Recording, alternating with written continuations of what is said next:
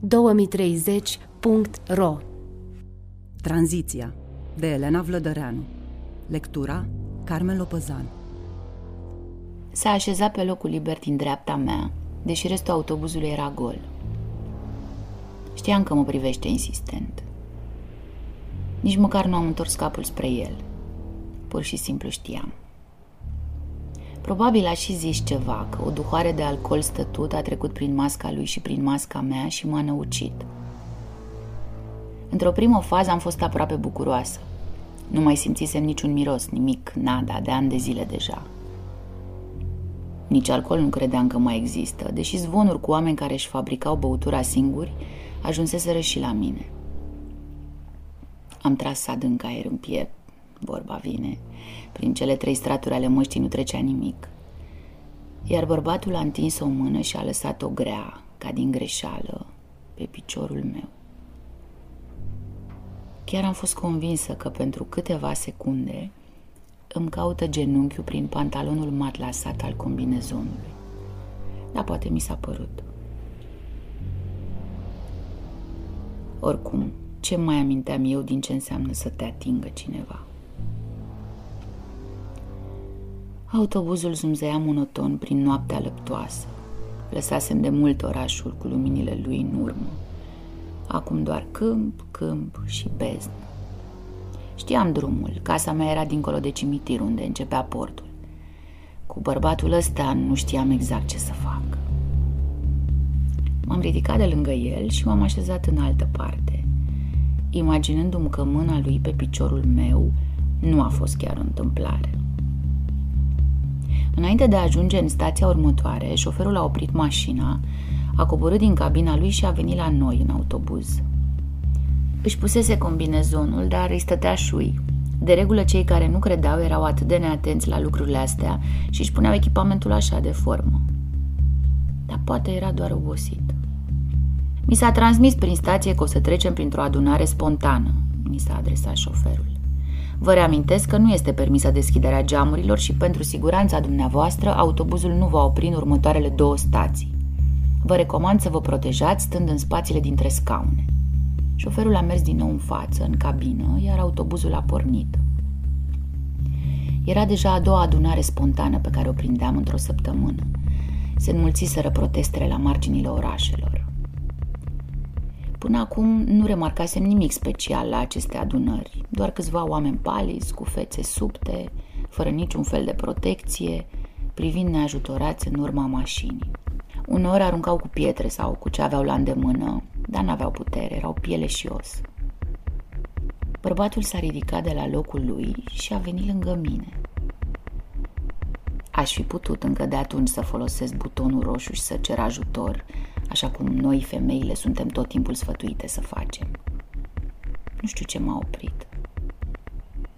Poate pentru că exact atunci am trecut prin dreptul primului grup de insurgenți și o piatră a zburat pe deasupra capetelor noastre, spărgând două rânduri de geamuri.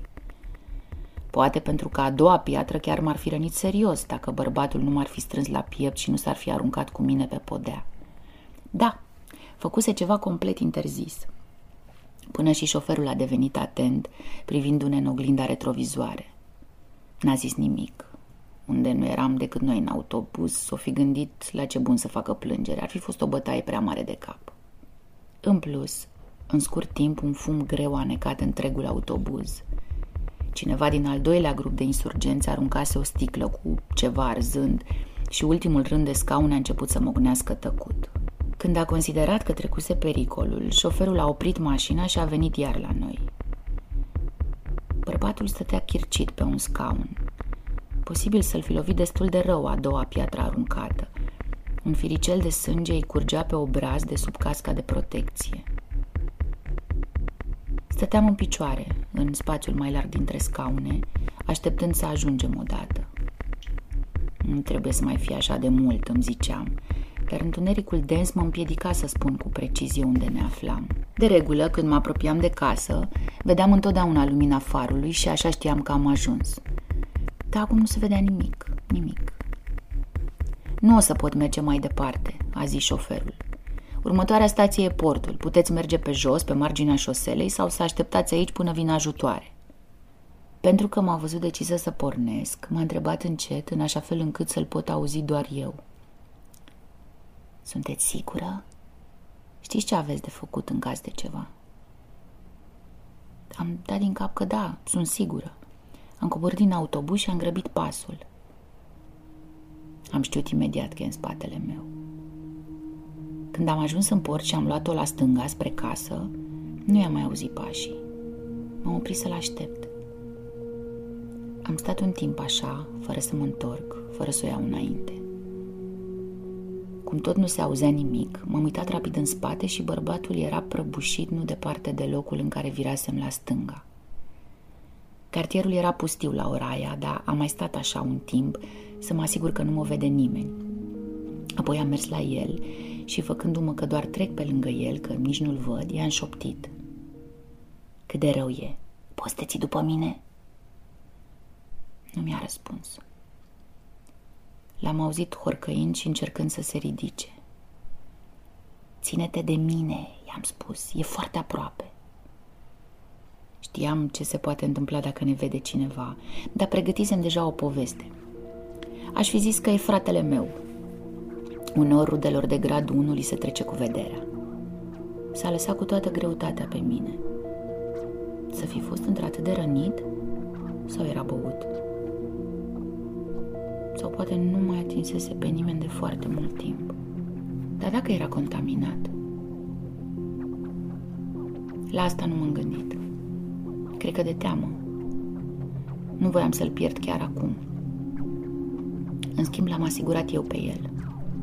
Nu sunt contaminată, i-am șoptit. Am toată schema făcută. N-a zis nimic. Da, da din cap, parcă mi-ar fi zis, e ok, stai liniștită, nu mă feresc de tine. Am închis cu grijă ușa apartamentului în urma noastră și abia după am deschis lumina. M-am eliberat rapid de nenorocirea de combinezon și de măști, le-am aruncat cât colo. În timpul ăsta, bărbatul s-a așezat pe un scaun, părea că mă așteaptă. Chiar i-am întrezărit un licăr vesel în ochi. Am deschis ușa spre cameră și Cal a dat buzna, miorlăind și frecându-se de picioarele noastre. Hai să te ajut, i-am spus. Îmi dădeam seama că e surprins. Oamenii nu mai țineau în casă animale de companie. Poate e de la siguranță, mi-a trecut prin cap, dar m-am liniștit. Se aplecase și îl mângâia pe Cal așa ca un cunoscător, de la cap până în vârful cozii, apăsând ușor. I-am scos casca și, într-adevăr, avea o rană destul de urâtă la tâmplă. Sângele îi se încleiase acolo în păr. I-am tamponat-o cu niște spirit. Și-a dat jos măștile, le-a aruncat unde le aruncasem și eu. Doamne, ce tânăr ești, am exclamat. Câți ani ai? Nu contează, a zâmbit. Contează? De habar n-am, i-am răspuns, deși mi-era evident că dacă ne-ar fi prins cineva, ar fi fost mai credibil să spun că e băiatul meu, nu fratele. S-a extras cu greu din combinezon. A rămas în pantaloni negri, aceiași colanți pe care îi purtam cu toții pe sub pantalonii matlasați, și într-un tricou alb impecabil. Nu-mi puteam lua ochii de la el. Nu mai văzusem un alt corp de ani de zile. Ce să mai zic de corp de bărbat, nici nu mai știam cum arată. Îi priveam pubisul. Așteptam ceva mișcare acolo, dar nimic. Și măcar asta ar fi trebuit să-mi dea de gândit. Cum era în continuare slăbit, s-a așezat pe scaun acolo, pe hol. Hai în bucătărie, i-am spus încet. Îți pregătesc ceva de mâncare. S-a sprijinit de mine și pielea lui s-a lipit de pielea mea. Am înghețat. Parcă îl știam dintotdeauna. Mai erau niște supă în frigider și resturi de pui. I-am pus pe o tăviță și lui Cal niște fâșii de carne. Nu se mai găsea nicăieri hrană pentru animale. Împărțeam totul cu el. Am închis luminile în toată casa și am pornit televizorul. Lumina ecranului trebuia să ne fie suficientă. I-am dat sonorul la minim. În ultimele săptămâni se înmulțiseră reclamațiile. Oamenii păreau că nu mai au o altă ocupație decât viața celuilalt. Are, nu are echipament de protecție? Îl poartă corect? Nu? Atunci să anunțăm siguranța. E cu cineva în casă care nu e soț, soție, copil? să anunțăm siguranța. Am văzut un grup de adolescenți noaptea lângă parc, stăteau aproape unul de altul, practic unul în brațele celuilalt și, să fim serioși, grup? Anunțăm siguranța. Mă și mir că nimeni nu l-a auzit până acum pe Cal, care e foarte vocal când mă întorc acasă. Nu-i place să rămână singur. Dar cui îi place?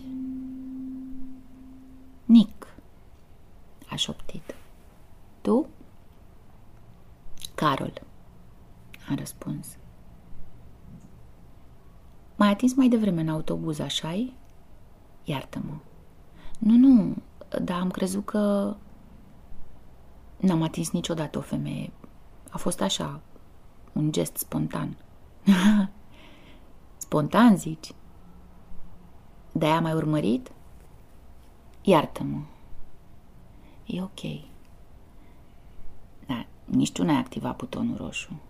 Așa e, am recunoscut.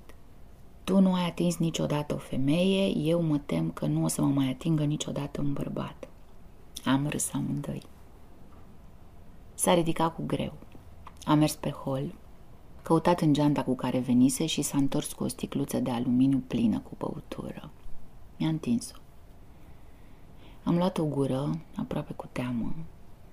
Lichidul uleios m-a încălzit imediat. Apoi a băut și el. Cal și-a terminat de mânca puiul și a sărit în brațe. Și acum ce facem? M-am întrebat. Conversație până în zori? Trebuie să-ți spun ceva, a zis. Și recunosc, orice începe așa, în viața mea cel puțin, nu se poate termina decât foarte rău. Am început tranziția. N-am avut nicio reacție, l-am așteptat să continue. Știi ce e aia? Sigur că știam, dar l-am lăsat să creadă că nu. S-a apucat imediat să-mi explice. Îți umblă la centrii plăcerii. De fapt, asta e ultima etapă. Inițial fac în așa fel încât să nu mai simți durerea. Înțelegi? Uh, am dat din cap că da, sigur că înțelegeam. Nu mai suferi, nu te mai doare, nimic. Nu despre durerile fizice e vorba, pe alea tot timpul parcă le suportăm ceva mai bine, știind sigur că există un final al lor. Doar celelalte parcă nu trec cu nimic. I-am pierdut pe toți, a continuat. Mama, tata, sora mea, în mai puțin de o lună.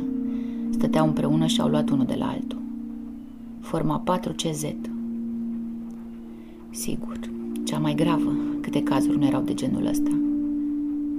De-aia eram și încurajat să trăim singuri. Nu mai aveam niciun motiv să... Știi tu, am mai zis. Da, să trăiești, știam. Erau atâția ca el, tot mai mulți. Pentru un timp am fost sigură că erau inventați de presă. Apoi am început să cunosc eu însămi oameni dispuși să înceapă tranziția. Așa a numit procesul Rachel T cinci șase șapte, doctorița care a făcut primele cercetări și experimente în zona asta. Tranziția. Să treci de la o viață plină de durere la o existență lină, în care nimic să nu te tulbure. Unii au spus Satana T cinci șase șapte. Ambiția doctoriței de a le oferi oamenilor această viață lipsită de durere au văzut-o ca nepământeană. Alții, dimpotrivă, au creat un cult pentru ea. Vedeau în tranziție o eliberare, chiar raiul. Alții au zis că e un compromis mult prea mare. Nu mai simți durere, dar nici bucurie, plăcere, entuziasm. Ești o roșie, i-am spus râzând. Ei, nu chiar, să zicem, un lăstar. L-am prins jos pe cal, m-a prins de mână și m-a tras înspre el. L-am încălecat, așa cum stătea pe scaun, mi-am trecut picioarele de o parte și de alta a lui, iar el și-a afundat fața între sânii mei. I-a ridicat capul. Nu știam exact cum să-l ating. Voiam să-mi trec mâinile prin barba și părul lui, să-i ling ploapele și să-mi bag limba în urechile lui, în nări. Voiam totul. Era ca o senzație de foame, când ai în fața ta atâtea și vrei să le încerci pe toate. L-am sărutat și mi-a răspuns. Mi-a lins buza de sus cu vârful limbii. M-am frecat de pubisul lui. Era excitată. Și am coborât mâna. Dar imediat l-am simțit cum dă înapoi, cum se răzgândește. M-a îndepărtat ușor și s-a ridicat. Nu pot, iartă-mă. Nu știam ce să-i zic. Să-l iert de ce? Mă simțeam vinovată. Am fost poate agresivă, m-am grăbit. Dacă mă lași să stau așa, pe lângă tine, să nu trebuiască să mă întorc la mine. Nu mai suport să stau în casa aia. M-am scurs pe scaun în fața lui. Cât chinion puteam să am? Pe bune? Așa cum? Am mai luat o gură de băutură. A dat din cap că da. Mi-a întins sticla. Băgam-i așa. Am băut cu sete până la fund. Atunci l-am întrebat. De ce? De ce ce? De ce te-am atins? Voiam să văd cum e. Dacă mai e ceva. Ha. De ce așa? Nu vreau să fac sex cu tine. Nu pot. A adăugat. Nu, nu-mi plăcea deloc ideea. Cal mi-a mirosit nemulțumirea. L-a hâsâit, apoi s-a cărat la locușorul lui din dormitor. Am început tranziția în urmă cu mai bine de trei ani. Vorbea făcând pași mari prin bucătărie. De nici măcar nu știu dacă voi mai reuși să închei procesul. Nu am bani să merg mai departe pentru moment. Un timp o să rămân așa, nici, nici. Eram stresată. Oricine ar fi trecut pe stradă ar fi putut să ne vadă. Era foarte ușor să verifice dacă eu aveam autorizație de trai în comun sau nu. Că nu aveam. Și pentru ce? Riscam amândoi să fim amendați și închiși și poate în alte circunstanțe aș fi considerat că e un târg cinstit, dar așa... Am zis că merg la baie. Am ieșit pe hol și am căutat butonul roșu din buzunarul secret al combinezonului. Am ezitat puțin, recunosc, înainte de a apăsa. Da, să recunoaștem, era inutil.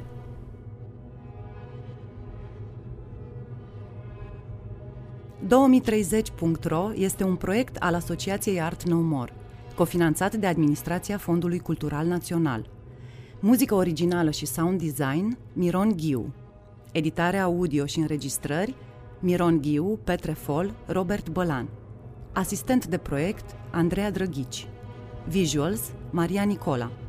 Video, Petre Fol. Un proiect conceput și coordonat de Robert Bălan.